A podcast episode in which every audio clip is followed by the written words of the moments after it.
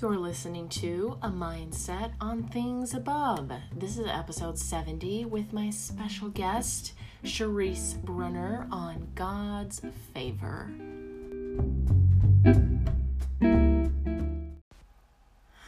Okay, hey guys, I have a special treat for you today. I am interviewing a dear virtual friend of mine, Charise Brunner, and uh, I had a couple technical difficulties at the beginning of the episode or when we were getting started. So, what happened is I recorded the episode on my laptop, but didn't realize I could only record 30 minutes at a time on the desktop version of Anchor. So we got to about 30 minutes and I was like, oh shoot. so there's like a weird stop start in the middle of the episode where we maybe recap or like go over again because we left off and had to restart. But I got all the goods for you and. Um, other than that, listen in to Charise's story on God's favor and his goodness. I promise you will be blessed. Okay, welcome back to the episode. This is episode 70, and I have a special guest with us today. I am so excited to introduce my dear friend, Charise Brunner, to the podcast. I've known Charise for a little while now, a little while. I don't know exactly how long, but Charise has such a sweet, great story of how God has shown favor to her and her family throughout her life. And uh, we've been talking back and forth, and she was sharing some of these instances of how God has shown his favor again and again. And I felt blessed and encouraged to hear your story. And I was like, I would love to share this with my audience because it's so beautiful and God's goodness is so sweet and so amazing. So we have the one and only Charise Brunner with us here today. Charise, welcome. Yay! Yay! Thank you so uh, much for that amazing introduction. And I've got my little Brunners here listening in They're very excited to hear their last name. Ooh. this is Evelyn, and I have Olivia over there. Evelyn and Olivia. Cute. Excuse me. Okay. So uh, tell us a little history about you, where you're from, a little about what you do, or things in the past that you want to share of what you've done, know where you've come. Um, and we'll just go from there. Again, my name is Charise, and um, my name in the Greek, which is charis in the Greek, does mean favor. And I didn't know that. I didn't find that out until I was about 20 years old.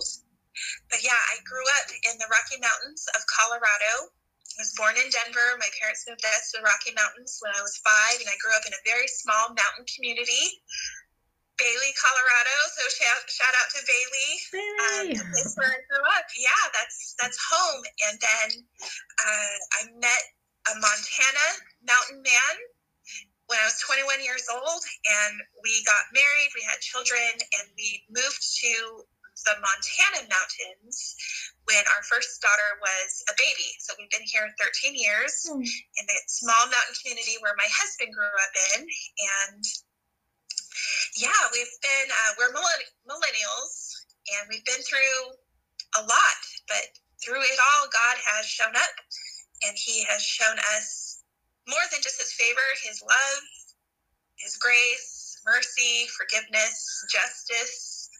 Yeah, you've learned some things along the way. In the journey, you've oh, learned a lot. yeah. So, and Katie, um, yeah, we have been friends. We're kind of besties. Uh, we've been friends for the last few years. I don't remember exactly when we connected on social media. It was through Facebook. Mm-hmm. And, um, you know, there was just a, a sparkle, a, a, spark about you that I was attracted to. I knew that you did coaching and some of the the mindset things that you have and outlooks and philosophies around money and business were just very intriguing to me. So I'm so happy to have gotten to have deep conversations with you and get to know you and your story as well. And I do remember, I think it was um, maybe 2020, fall of 2020.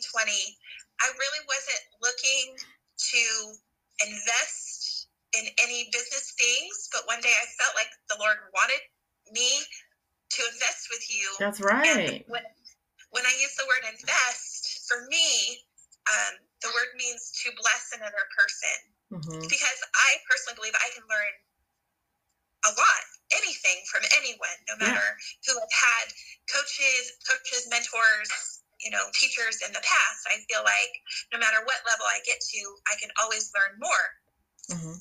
And so, um, yeah, so I invested with you, and then I found out we had a little bit in common. Yeah. A little bit in common. So, yeah. Yeah. I just think you're so sweet. Like we share a similar faith. We both believe in the Lord Jesus, and so we've talked about and shared our faith and our beliefs before, and that's what we're all about here on a mindset on things above. Just focusing on things above, not getting caught up in this world in this life, but how do we focus on heaven and our eternal future and living for the Lord here and now? and and how do we do that like tools to to live this life but remembering what our end goal is and how we journey through where we're at today. And so i know that one of your girls was born with a a defect of sorts and this is one area maybe that hasn't started it's not the beginning of your story of how God has shown favor in your life, but share a little bit about that if you don't mind. Okay. Yes, I'll I'd love to share about that. So I just want to start by saying all of my children are miracle children. Yes. Yes. And our third daughter was born with congenital heart defects that we didn't know about. And um, she was very, very sick, very close to death and we had very heavy medical bills. Um, but the the steps before that, with the birth of all of our other children, is actually what prepared us for uh-huh. for her. As much as you could be prepared for some something like that, but yeah. Um, when my husband and I were pregnant with our oldest in 2008, um, he and I, my husband and I, had both been working in the mortgage industry. We were still in Denver, Colorado. We both worked for CitiMortgage, two different branches. And, you know, I was feeling like I needed a career change. I didn't know I could have children. Mm-hmm. And it had gotten to the point I was having a lot of health issues and I was seeing doctors and, you know, we were doing ultrasounds, CAT scans. I think at one point I was signed up for a colonoscopy and I was like 24 years old. And I, not one doctor thought I could have children. You know, I had been told in my early 20s that I might not ever have children. And so my mind was completely focused on career oh. and being a newly a newlywed, my marriage, but also climbing the corporate ladder. Mm-hmm. And my husband and I had talked about one day in the future, it would be nice to have kids, but we were thinking more adopting, adoption. Mm-hmm. And so I didn't even, I didn't even think I could have children, to be honest. And so um, I was doing well in my corporate career in the mortgage industry, but I also had an itch. I wanted to move up. Things weren't moving the way I thought they should be moving. And mm-hmm. so I changed industries and I went from being a workflow coordinator and closer funder in the mortgage industry to being a closer funder in the car industry. and I went to a new company just right down the street from where we were. And I became a closer funder for a company that did all of the contracts between all of Colorado's credit unions oh. and all of Colorado's car dealerships. Wow. And it, it was intense. It was intense. um, they told me my probationary period was 30 days and they wanted me to fund 40 contracts a day without mistake within 30 days. And because I had come from mortgage, I had done that within 10 days. And they were like, what? And so they gave me more responsibility. Like, yes, give me more wow. responsibilities. Like I was eager and I was signed up for overtime and all these things, except I kept getting sick. Oh my god! Which I was having health problems, you know, and so we couldn't figure it out. And my husband and I, like, we had a a wonderful savings for a down payment on a house. We were thinking about getting a brand new car, like, you know, living the life as people in our early 20s, making, you know, really, really good money. And then one day, um, my husband kept looking at me and he was like, You are pregnant. Huh? I was like, No, I'm not. That's not possible. And I, I took the test, and sure enough, I was like, Oh, it's never done that before. And so it was positive, And so that's why I kept getting sick. But um, oh, but how did he know? I think that it was a God thing, to be honest. Wow. I know. Like, how, Yeah. how do you know? Like, but, um, yeah, and so I took the test, and I did not. I wish I could go back and do kind of like the, you know, set it up and, and tell my husband in a really creative, special, Right. precious way. And it was like, no, I'm not. I'll prove it to you. You go in, you come back out. Well, I guess I am. You know. I guess I am. it was just such a shock. And so anyway, um, I just I kept going back to work, except I was having difficulties and ended up in the emergency room a few times, and we thought I was going to miscarry. And so my husband and I kind of reassessed the situation, and I said, I know what I'll do. I'll go into work. And I'll just ask them to work regular hours, 40 hour weeks, until I can get to the second trimester because everyone was saying if you can just get to the second trimester, things will be way better. You won't have all this morning sickness. You know, you don't you won't have a big as big of a threat of miscarriage. So I did. I went into the boss's office and I said, Hey, I'm rocking it. I've met all my, you know, preliminary goals. You've given me extra responsibilities. I said yes to all the things, but I didn't know I was pregnant. Didn't know I was gonna be going back and forth to the emergency room. Do you mind if I just scale it back a little while until I get to this date, which is the second trimester? And he said no. Oh, So I was like, so I went back to my husband. I told him what the answer was, and then we decided that day that I would become the stay-home mom. wow. Done. Yeah. Yeah, I became a homemaker, stay-home mom. My only job was to do bed rest and keep the baby growing and safe. And we went from two really amazing incomes to one, Uh which was okay. Uh But that was um, May of 2008, and by July of 2008, CitiMortgage started laying people off, and my husband was one of the first people. And so we went from two really good incomes to one, with a new baby on the way. And um, yeah, it was really hard. But in the year before that, 2007, we had together as a couple decided that we would trust God and make God more the center of our marriage for where we were at at that time, and that we, we would trust God for our finances because you can't Mm. serve two masters, right? Mhm. Mhm. And That's good. so um, it was just like we're going to trust God, and God, God did show us His favor. We made it through that, wow. you know. And but um, you know, had we not been through that, and then every pregnancy and every child we've had, there's been something that grew us, grew our faith in that way.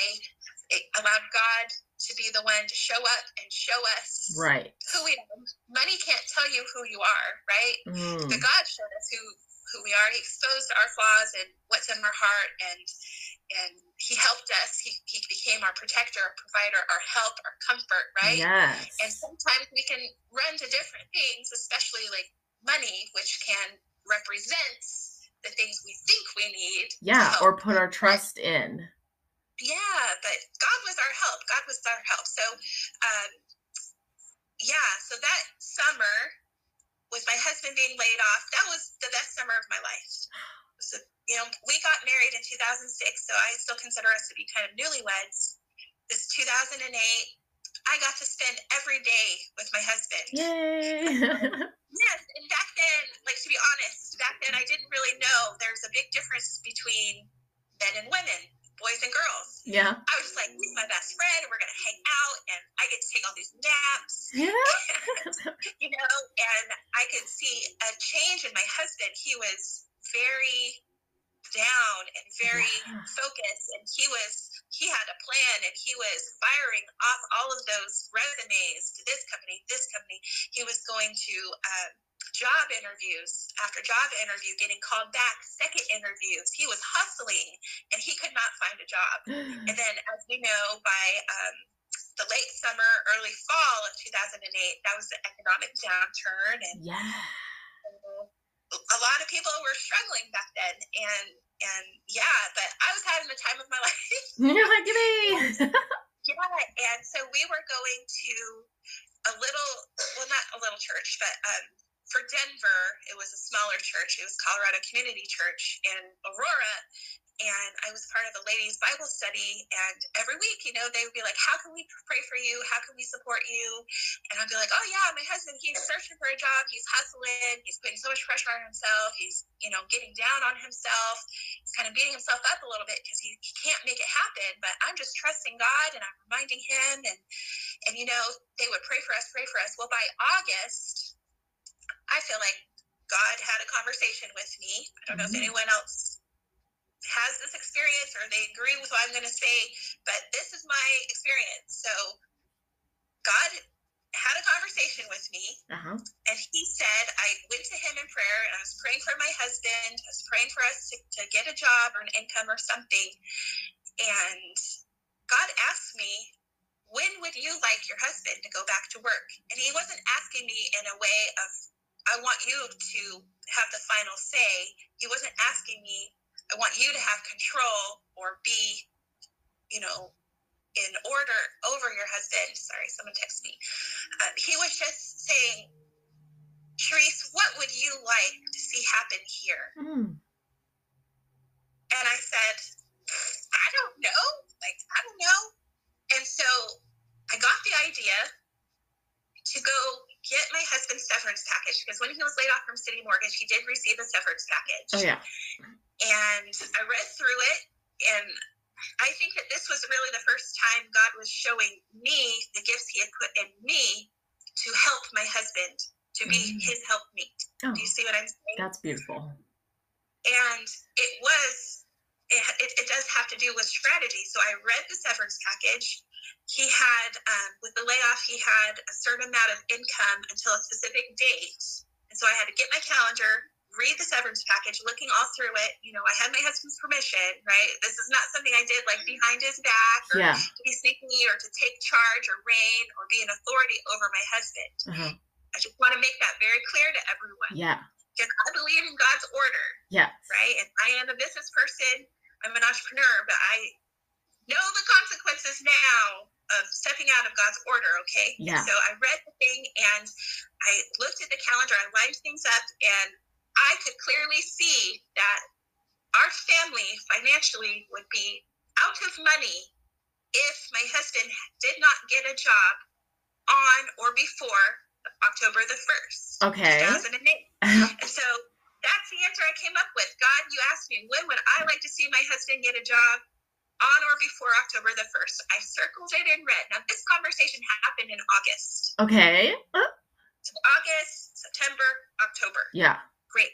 And also, part of the severance package is that we had, through the city severance, we had health insurance, medical insurance through December the 31st, 2008.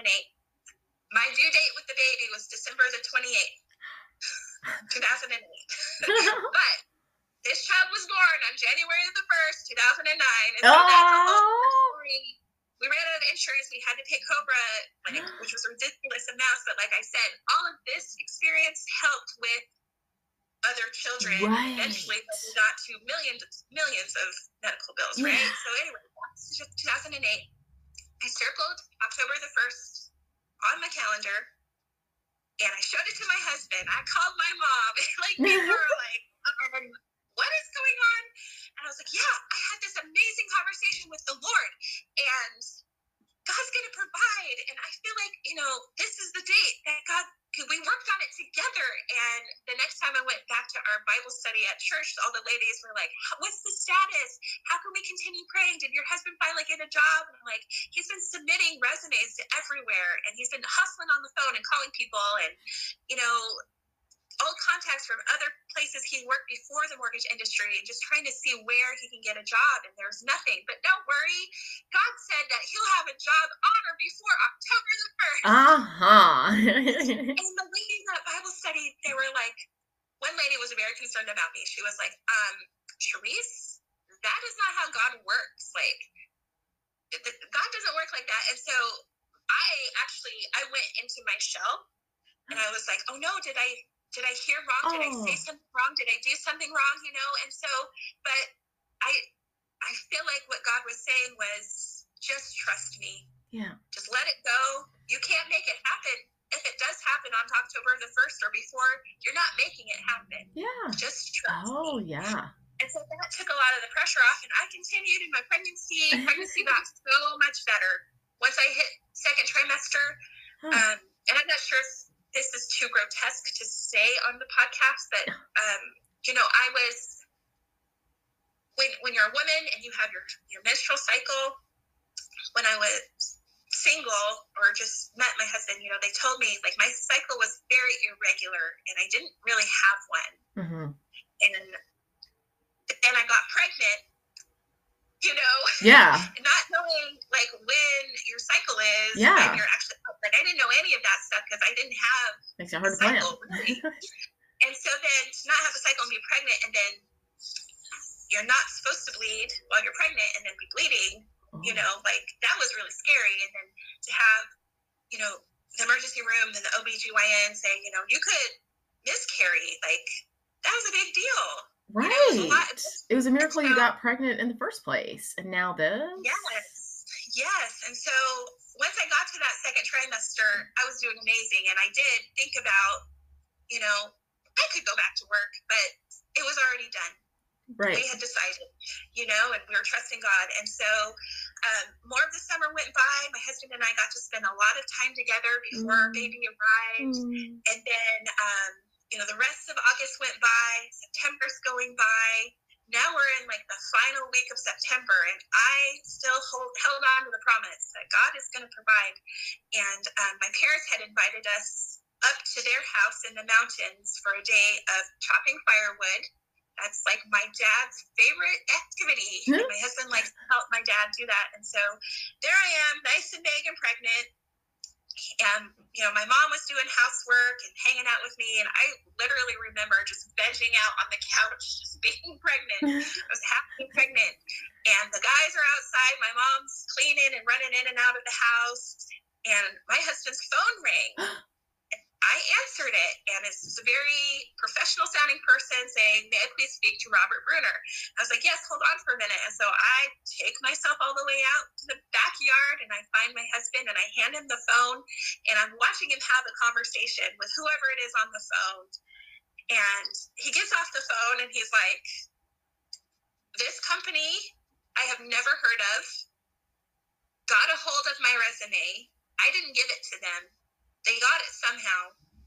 And they want me to come in for a job interview. And so I think his job interview was September the 28th, and his first day of work was October the 1st. no way. Yes, way. That's amazing. yeah, and so, you know, God, God didn't have to do all that. He didn't, you know, I do consider it a favor. The word favor to me is blessing, right? Yeah. and I actually took some notes in preparation for this podcast. But um, you know, so our I was able to finish my pregnancy. My husband happily went back to work. The job was actually in the same town in the Denver metro area. We lived in Aurora. The job was in Aurora, you know, so he didn't have to commute very far. It was work that he enjoyed doing. He eventually, after a few months went by, and after the birth of our daughter, and we had to pay very large amount of money for Cobra insurance, but my husband did end up taking a second job. So he was working during the day at that, it was like a call center, and then he worked at night doing what he used to do right out of high school, fixing up old cell phone towers and things, you No know, way. and putting network. So he um, he worked very, very hard Yeah. to provide and protect for our family. Yeah. you know, but um, I will never forget the look on my mom's face when my husband got off the phone because my parents were standing right there. And yeah. Like, I was, you know, and I was like, I knew God would show up, you know, and our parents, my parents ended up taking us out to dinner that night, and it was like so amazing. It was a buffet. I ate, they had a chocolate fondue fountain. I ate strawberries with chocolate for dinner. Like, that was my dinner. Like, I'm Celebrate. yeah. Um, yeah, and so then four months after our daughter was born, that's when we moved to Montana, and that was also a God thing. And then I continued with infertility, and then we got pregnant again with um, a baby I ended up miscarrying. oh. And that was very sad. And then I got pregnant right away with my rainbow baby, who you just saw a little while now. And, um, you know, God provided. We had financial hardships through all the all the days. Yep, Evelyn right here. She's a miracle. Hi, Evelyn. I I almost miscarried Evelyn. wow. And the day she was born, when the doctor handed her to me, he said, Did you ever think you would be here holding this baby? And I said, I did not. And he said, I didn't either. Doctor. Thank you for not saying anything. Ah! My doctor's a Christian. He's a born again believer. Yeah. You know, so he knew the power of faith and oh. he waited to tell me until after the baby had been born, right? So there was no like The power of our words. find I was Wow. pregnant would have really hurt my faith hurt my mindset. Yeah. You know, we're talking about things of above, right? That's And So, amazing. yeah. So um, we had Olivia, 2009, named her Olivia after a scripture in Psalms. Her name means olive tree, which signifies um, fruitfulness. Yay. Right? She was my sign in the world of fruitfulness. Mm. And then our daughter Victoria, I miscarried her, and then we had Mm. Evelyn. And Evelyn means life, so she's my rainbow baby. Mhm. And then 21 months after we had Evelyn, we had Avila Marie. and Avila was born with congenital heart defects. We did not know she was going to have heart defects. But yeah, uh, we live in a very small town here in northwest Montana. Mhm. The town is like 6,000 people. Very small. and the surrounding towns are, are even smaller. The, the actual town my husband was born in is like 200 people. yeah. Country. So um, she was born. Pregnancies were great. I I always ask God for great pregnancies, easy childbirth. I got those. Um, Avila was my fastest birth from start to finish, four hours. Yeah. four hours. Um, it was great. And then, you know, we left the hospital. We went back to the hospital for her first checkup. Everything was great. That was like day four.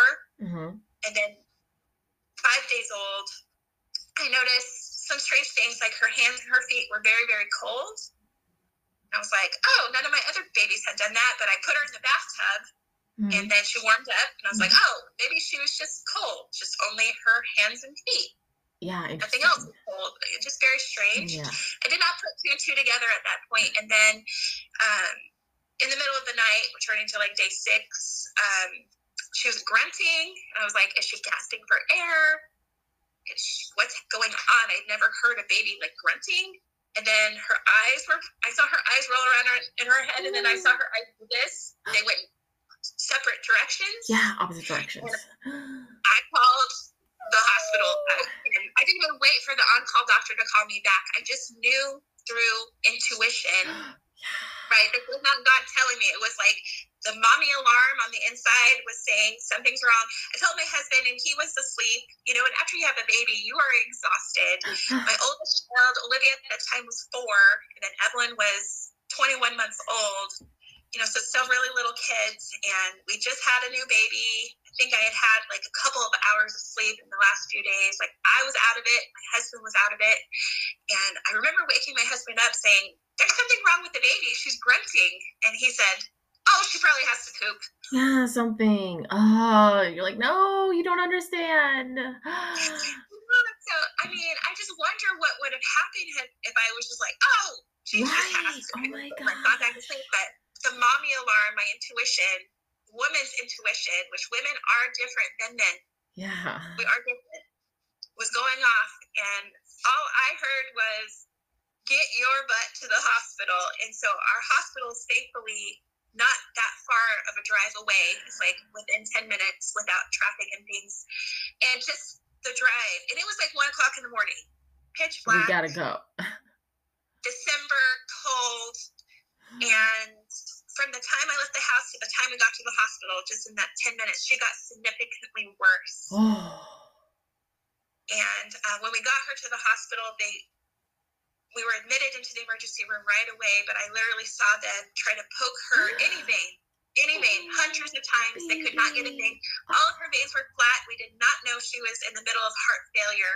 I even at one point saw them take her tiny baby heel and a little knife and cut the end of her heel off and try to squeeze blood out of it into a, a dish so they could get some type of blood to get to the lab.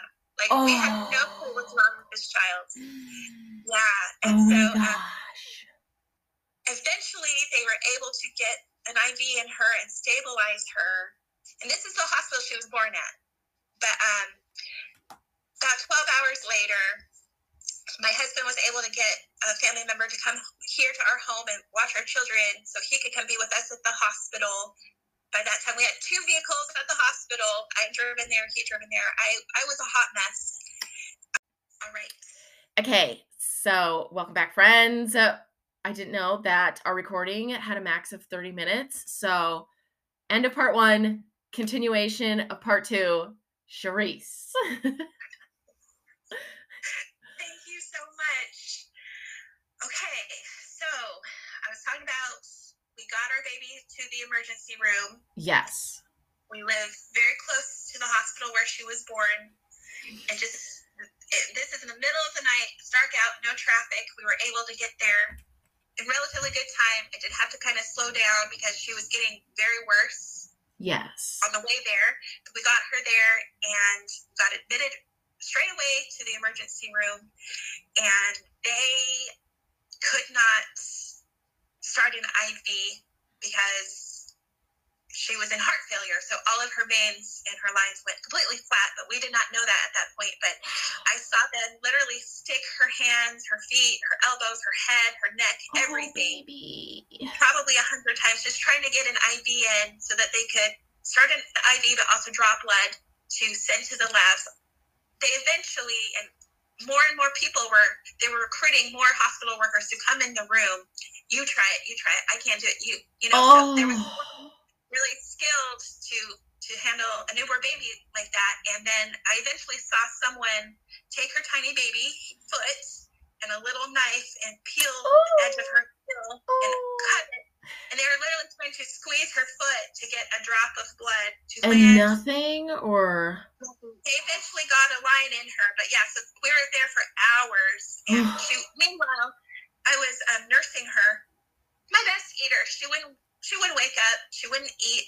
I was getting, in, you know, full of milk, yeah. and um, she wouldn't even wake up to eat. She was non-responsive. We were saying her name. I was trying to hold her up. She wouldn't hold herself. Because babies, newborns are still strong. I mean, they can't sit up like an older baby, but you can tell when their body Yeah. was not her body had just gone limp like she had no strength and so um, they were able to stabilize her and get her a room about 12 hours later you know got there at like 1 o'clock in the morning. 12 hours later by that time my husband had recruited a family member to come to our house to babysit our four-year-old and our one-year-old so that my husband can be with us at the hospital. So now we've got two vehicles at the hospital because i drove there in the middle of the night. My husband drove there in the day. And the hospital is now saying to us, uh, one doctor said, I hear a very faint heart murmur. And that was like my first telltale sign. But we, to this point, did not know she was in heart failure. And I also think that they didn't want to scare us. But the hospital said, we can't handle her case. Yeah. We have a birthing center. She was born here, but we don't have a neonatal intensive care unit. We can't help her. So what we're going to need to do is load her onto an ambulance and ship her to another hospital here in Montana that has a neonatal intensive care unit where they'll be able to help her and they'll be able to diagnose what's wrong. Because in my mind, I thought maybe she had like a, a Barbie shoe stuck in her throat, the way she's grunting, or yeah. something had happened. And so they said it would be a little while. And I told my husband, I'm so exhausted. We need to drive both cars home so that we can drop one car off. We'll just take one car, drive it to another city away. To this other hospital. And so we came home, dropped off the car, checked on my kids. I ate a little bit, and then we headed out. By the time we got to that other hospital, the baby had already arrived, and they were already they had already been able to help her and test her. so I get to the the floor where the baby's at. I'm walking down the hallway. I walk past the room where the baby was at, and they had about 25 people, hospital workers in there working on her. Oh my gosh. And it was unreal. It was like a movie. And I see a doctor start walking toward us. I clearly knew she was in charge. She was covered from head to toe. All I could see were her eyes behind her safety glasses. Her mouth was covered. I did not see any of her hair, any of her skin. I couldn't tell you what she looks like if I were to see her. Like I still don't know what the lady looks like, but she came to talk to me and she said, "When your baby arrived, we went ahead and ordered some tests and we did some ultrasounds. We did an echocardiogram. She has congenital heart defects. She's in heart failure. We have already ordered a medical jet. It's on its way. You have 30 minutes to decide if you're going with her. She's going to be flying out to Seattle Children's Hospital. That's the hospital that can take her right now. The three hospital choices were Denver Children's, where I'm from, Salt Lake City Children's Hospital or Seattle. Wow. And um, I'm looking at the room. I can see it. I can see people working on my baby. I can see the doctor. And I said, I literally said this to the doctor not my baby. My baby is having breathing problems, not heart problems. oh. I'm so out of it. I was so much denial and fear just overtook me like I've been through a lot of scary things, but fear just overtook me. Wow. And um, I got on that airplane, and it was the world's tiniest jet. It was the world's tiniest plane. They literally, they were like, "How much do you weigh?" Oh. We have to bet the airplane. I was like, I just had a baby. I don't want to tell you how much I weigh. Oh my gosh. Was, um, a very awesome, amazing pilot, two travel nurses, me, and the very sick baby. And I got on the airplane, and within a few hours, we landed at Seattle Children's Hospital. I think it was probably around 8 p.m. Montana time. Oh. Seattle is a different time zone, their Pacific time. But um, so yeah, I mean, from one in the morning until 8 p.m. that night, like when I took the baby to the hospital, I did not know I was going to be on an airplane that day. I did not have time no. to come home, yeah. say goodbye my children, pack anything. Thankfully, I had my wallet. I did not have my purse. I grabbed my wallet and the diaper bag, and I got on that airplane. And the baby and I were at Seattle Children's Hospital for nine weeks. oh my gosh. Yep. So um, we eventually got into the Ronald McDonald's house, but yes, so I was kind of homeless, living at the hospital between Ronald McDonald House and the hospital. Our daughter did not, and the reason they said a parent has to go on the airplane is because when the baby gets to the hospital, a parent needs to sign consent forms for her to have heart surgery. No way. And so, um, yes, I got on that plane. I watched my husband wave at me from the hospital as I'm in the ambulance. They're taking me and my daughter to the airport. They have a very nice setup at the airport where they have special planes and staff for medical emergencies just like this. Wow. Uh, we flew into Seattle Children's Airport. Again, we landed in a very special place. I could see the Seattle ambulance waiting for us. we landed right next to them. They loaded us off. We got on their ambulance and we booked it to Seattle Children's Hospital, and it was very traumatic. I was eventually diagnosed with PTSD, oh. and I struggled very much with um, my mental health after that wow. for a few years. But even with that, God has been so good and shown me favor and, and blessed us in things. But um, it's a miracle that my husband and I are still married. Yeah. Through something like this, but yeah. So we got there. One day goes by, two days goes by. Um, I had no food. I couldn't. I didn't have a place to sleep or rest. So they Um, weren't prepared for that. They're Yeah, prepared for everything else but to take care of you. Yeah.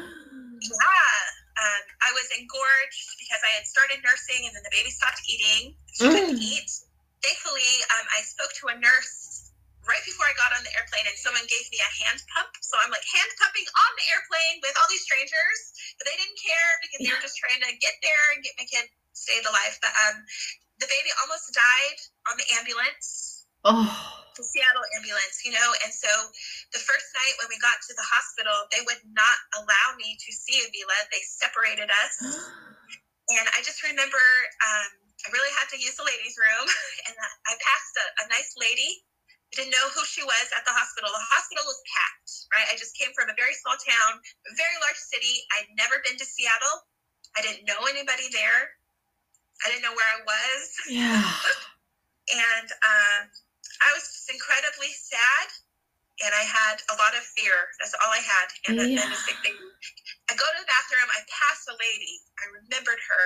I come back out of the bathroom. They say you can't see your daughter. You have to stay in the parent lounge. So I'm just sitting in the parent lounge, which is a very nice room, but it's full of people, and I'm just sitting there. And that lady from the hospital hallway comes right up to me and she kneels down and she puts her hand on my lap and she says, Hi, my name is, and I saw you guys come. I saw you guys come into the hospital. My son just had his open heart surgery. He's seven. We've been here three weeks. Can I pray for you? Oh. Yes. Oh my gosh. And then I said, But do you pray to Jesus? Yeah. Oh, you're so cute yeah, so she's like, Yes, I'm a believer in Jesus. So I said, Let's do it, let's pray. So she prayed for me, and God provided for me so much in that moment. He gave me the spiritual strength that I needed because it was so hard. And then um, after the, the prayer, I I mean, I was just staring into her face, and she was still just kneeling on the floor, like her motherly instinct and her compassion and her humility. You know what I'm saying? To just like, she could have sat next to me, she could have sat with me, but she Right. kneeled on the ground, and I will always remember that. And um, we just sat there in silence. It wasn't an awkward silence or anything. And then she just started sharing about her son and, and his journey, and that really helped me. And so that's one reason why I always share my children, especially Vila's journey, because I know it's going to help another person. But um, that night went by, another day went by. They finally started letting me see Avila. A whole third day went by, and I'm starting to get upset because I'm like, why did we have to come out here? You said she needed open heart surgery. She was hooked up to all kinds of machines. She was not doing good at all. And finally, a hospital worker, like a nurse, she said it as kindly as she could. You know, your your baby has uh, three different things that's wrong with her, and you know, finally they had uh, the surgeon come and talk to me too. So and I had to. That's the day I sat down and signed consent with him, and I had to go. It was a contract, a very thick contract. He literally had to read to me every single thing that was wrong, all the things that he was going to do in the surgery, every single thing that could go wrong. I had to understand all of the risk. I had to understand what I was entering into and agreeing to, and sign it. Oh my Right. gosh. And this is how he explained it to me because I was so mad. I was like, why are we waiting so many days for her to have surgery? And he said, look, she's got three things wrong with her. We see all three things all the time. It's very rare to have two out of the three things. It's almost unheard of. She's got three out of, like, it's so rare. We weren't sure. We're still not sure if we can operate and save her life. She would need a new heart as a whole. And he kept saying a new heart as a whole. And I literally had to say, Are you trying to tell me she needs a heart transplant? And he said, We're trying to prevent that, but she might need a heart transplant. From We're not sure another can- baby? Is that how that would work? That's how that works. That's how that works. And I was already sad and then I was devastated, and I had to sign all the things. Like she could have came out of the, and he told me, he said, I don't know if I can keep oxygen to her brain during the surgery. It's going to be a 12 hour surgery, so a 12 hour process. My baby was 11 days old. Yeah. And so I said she could. I saw it on the paper. She could come out blind. She could come out brain dead. She could come out not being able to talk. That happened uh, so many things wrong, you know. And so I signed her away. It was one of the saddest moments of my life, walking with her down the hallway and then getting to the point where they're like, parents can't come past here, sending her with a complete stranger. I never met this person before in my life, right? And just surrendering and allowing and trusting, you know. But God sent that lady to pray for me. And then um, they worked it out where I was able to eat hospital food for free. Please, Like, something. You know, because I was nursing her and I had the little the hand pump. I had proof that my baby started breastfeeding until this happened, you know, and so the hospital hooked me up with meal vouchers for, for nursing moms, and then they hooked me up with a really nice breast pump, like really nice quality breast pump, you know, and then they, they gave me a little room, which was like a closet with a mattress on the floor. It was freezing cold.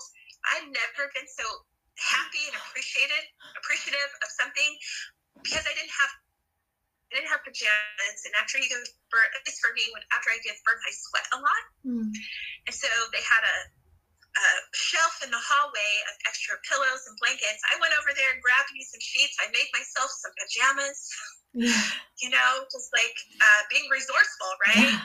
Like Whatever you have. I have to help keep my kid alive like I have to be here for her Oh. she's going through a lot and i have to be like you know and so yeah her first open heart surgery went really well um, as well as it could be there was all kinds of complications and then um, we had to repeat the surgery a few weeks later everything they did didn't take so they just did a reconstruction so she was eventually moved from the cardiac team she was in the cardiac intensive care unit which is next to the neonatal intensive care unit at Seattle.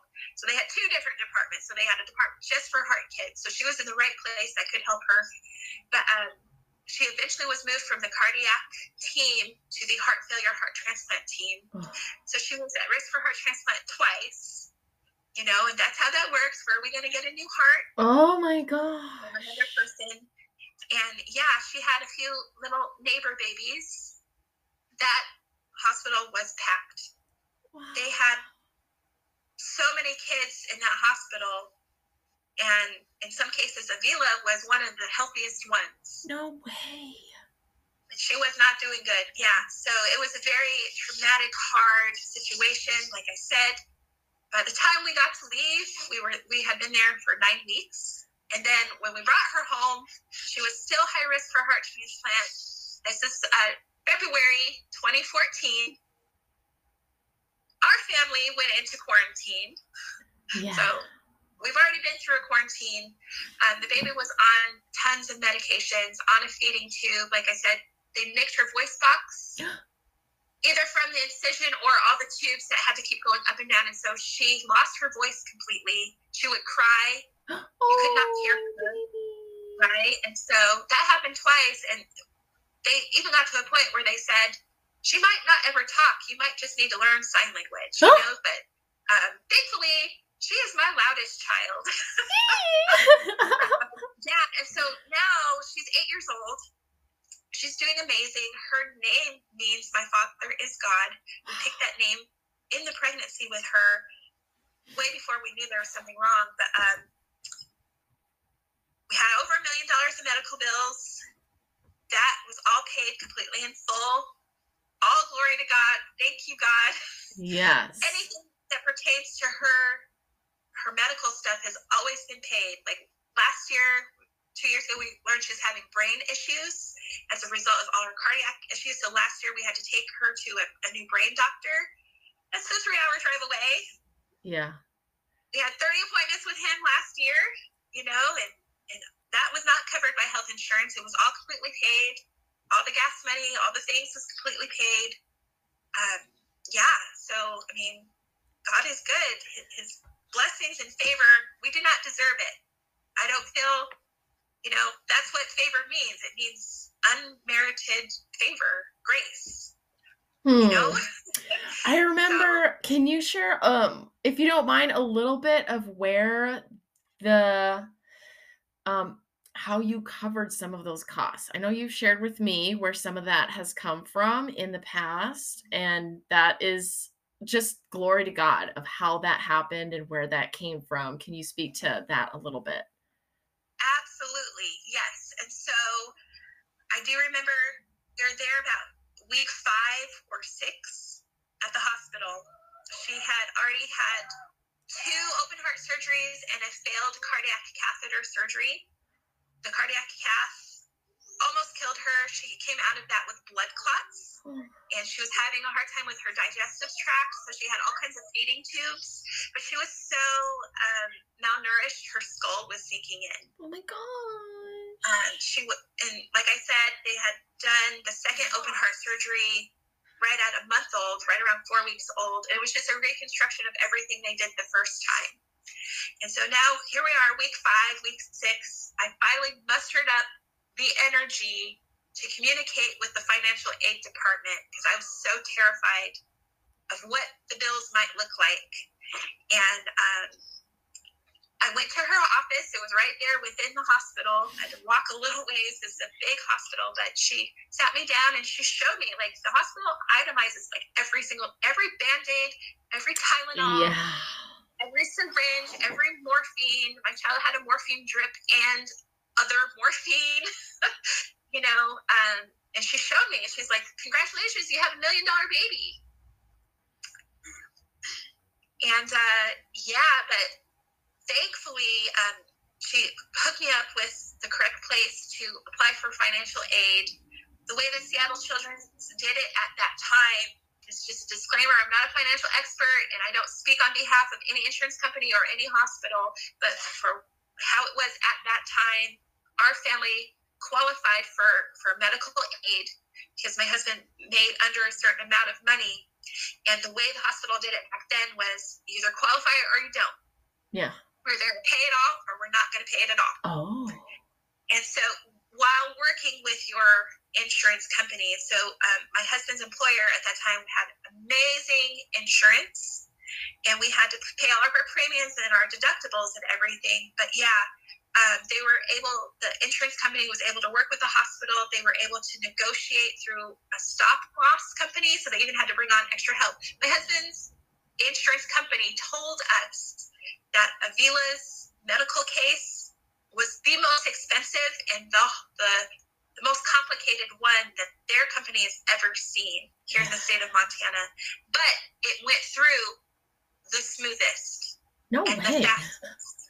Wow. That is God right there. That is Right. God, the Lord. They were they had to bring on all these other departments and specialty people because they didn't know what to do, you, you know, and so they were able to bring on what's called a stop loss company. The stop loss company negotiated a hundred thousand dollar discount, Wow. and it was still over a million dollars. Oh. Yeah, and so how our insurance worked was, um, you know, the the insurance resets the beginning of January. So had the baby in November. I owed all my maternity because having a baby is already expensive, right? It was like a couple thousand dollars, and then um, the deductible, like you pay your premiums, you pay your copays, you have the the deductible and all that for me and the baby. She was born in a hospital, and then she was born on Thanksgiving Day, so November twenty eighth, of twenty thirteen. Readmitted to the hospital, all the ambulance rides, the medical jet was eighteen thousand dollars. Yeah. Um, all the ambulance, all the things, and then admitted to Seattle Children's Hospital December fourth or fifth, I can't remember. You know, so that medical bill started, and then she stayed in the hospital, and then insurance resets January the first. So she started the year in the hospital. Her second open heart surgery was January the second, to 2014. Those hospitals, you know, so we we had a few deductibles, but even those deductibles, God helped us pay because I had some uh, businesses here in Montana after we got the baby back home. Mhm. They they planned a surprise fundraiser for us. And this is why, like, when people ask me, Charise, why are you an entrepreneur? Why are you in the business space, the high ticket coaching industry? I'm like, I have no idea other than all the times we've needed help. God sent entrepreneurs, That's right? amazing. And so this fundraiser, I remember um, the night of the fundraiser, they handed, they generated five thousand dollars cash, and other money came in from that. To this day, I still don't know exactly how much, but I'm thinking, you know, it was all charitable giving and, and giving. We talked to our tax guy all about this, you know, at that time, but you know, I think it was somewhere around ten thousand dollars from the Wow. time we were in the hospital. Just people giving us money, people giving us resources to that fundraiser, and then it was right after that fundraiser we got the check for the million dollars to pay off. Like that whole transaction went through. You know, like they didn't give us the check. They obviously gave us all the um, explanations of benefits and paperwork showing the bill made out to the parents of Avila Brunner. wow. This is what you owe. This is what was incurred. This is what's owed. This is what's being paid off. This is who's being paid off by. So it was all paid in full, even the deductibles, you know, and then Wow. with all the cash and things that that was generated from that fundraiser. Um, local entrepreneurs, network marketers, um, coffee shop, you know, they just all pulled together and hmm they, they had a charitable giving night for us for our family you know and so thank you god forever Yes. thankful all the entrepreneurs who are involved you know who you are you know what you did i'm forever grateful our entire family is grateful may god um getting emotional may god bless you and multiply you for all the generosity you've shown us because that's biblical what you give, God is going to multiply that. Yeah. You know, you sow sparingly, you're going to reap sparingly. You know, and so um, thank you, thank you, thank you. Just so much gratitude, and may God show you the favor that you've shown us, and let me show up for other people the way that other people showed up for us. So hmm that to me is how Oh. favor works. It's so precious. Oh my goodness. Uh, I am just, like I was saying, I'm just like enticed listening to your story. And Charise and I are speaking face to face. We're on a video call, but this is an audio episode. If you could just see our reactions to each other, our facial expressions, it's your story is so amazing to me. It's heartwarming, it's amazing. It's a testament of God's goodness. And eh, even I was saying it's encouraging because I love to hear your story. It encourages me to trust God and let go and allow Him. And we have whatever amount of faith we have, if it's the size of a mustard seed, whatever size or quantity we have, it's enough for what God allows in our life and for the life that we are here to live. We, with the power of the Holy Spirit, we have what we need to walk this life.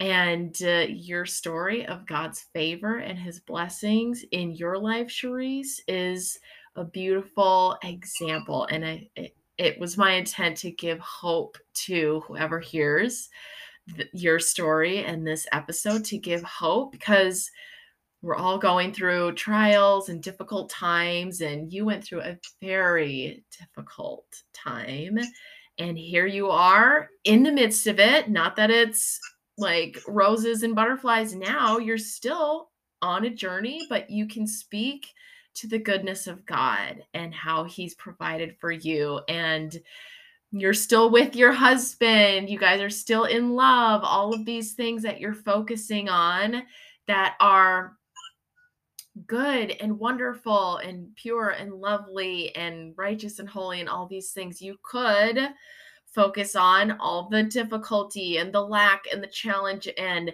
God, you showed me favor in all these other areas of life. You could maybe you have questioned like why me? Why is this happening? God, don't you care for us? Like why did you let this happen? But I think having a mindset on things above and to those who are called according to God's purpose, he works all things out for good and it's not for us to judge God can't use that, or this is too bad, or no good could come from this. It's not for us to determine the goodness that God can work out. He is a good father, He is our good shepherd. And your story is such a wonderful, beautiful story of how you can let go and trust God. And He'll yes. provide in ways that we expect and didn't have a clue ever in a million years that He would provide in this way and take care of us, but He does always. So we have about two minutes left or so before we reach our max of this recording on my laptop. I will give the floor to you. Is there anything else you want to share? There are so many other examples. Maybe I'll have you on another time. Maybe we'll do that because there are so many other stories that you shared with me in our friendship together that speak to God's glory and his favor and his goodness in your life. And I love to just share that with my audience. Maybe we'll have you on another time. But in our last minute together, dear Charise. well, I just want to thank you so much for asking me on. And I was quite nervous, to be honest. Um, yeah, you touched on so many important things. It hasn't always been roses and butterflies. I actually wrote that down. And, you know, I did have those questions. I did have that lack of faith and I and the feeling of desperation and hopelessness and all the things, but it's, it's even in that, it's not our strength. Like you literally have to say, God, I can't do this. I need I need you to help me. Yeah. Thank okay. you. Okay. Thank you, Charise. All right. I'm so glad you listened to Charise's story. Wasn't that amazing? I caught myself so many times saying, uh, I was like, no way. No way. That's like my phrase. that was my response to a lot of what she said because it was just so amazing. I can't believe it. No way. Um, so we kind of ended not abruptly, but we were out of time again. So I wanted to take a minute to outro Charise. She has more stories of how God has shown favor to her and her family. So I was like, you know what? I'm just going to have you on for another stint and hopefully the tech works itself out next time you come on. But definitely, if you want to talk with Charise or connect with her on her experience or her story, she is such a wonderful person and is open to chatting and sharing more about her experience, her story. If you relate or want to know more, that's what happens when we share our story is we help others. We bless others, we help others, and that was a couple reasons I wanted or asked if she would share is because I know that it's such a blessing to hear what somebody else's experience has been and how God has been faithful in her life and he will be faithful in ours. So I will include Charise's uh, contact information if you want to connect with her. Um, and stay tuned for part two of Charise's story, probably in the near future. Thanks for listening in today. Be blessed, and I'll talk to you next week.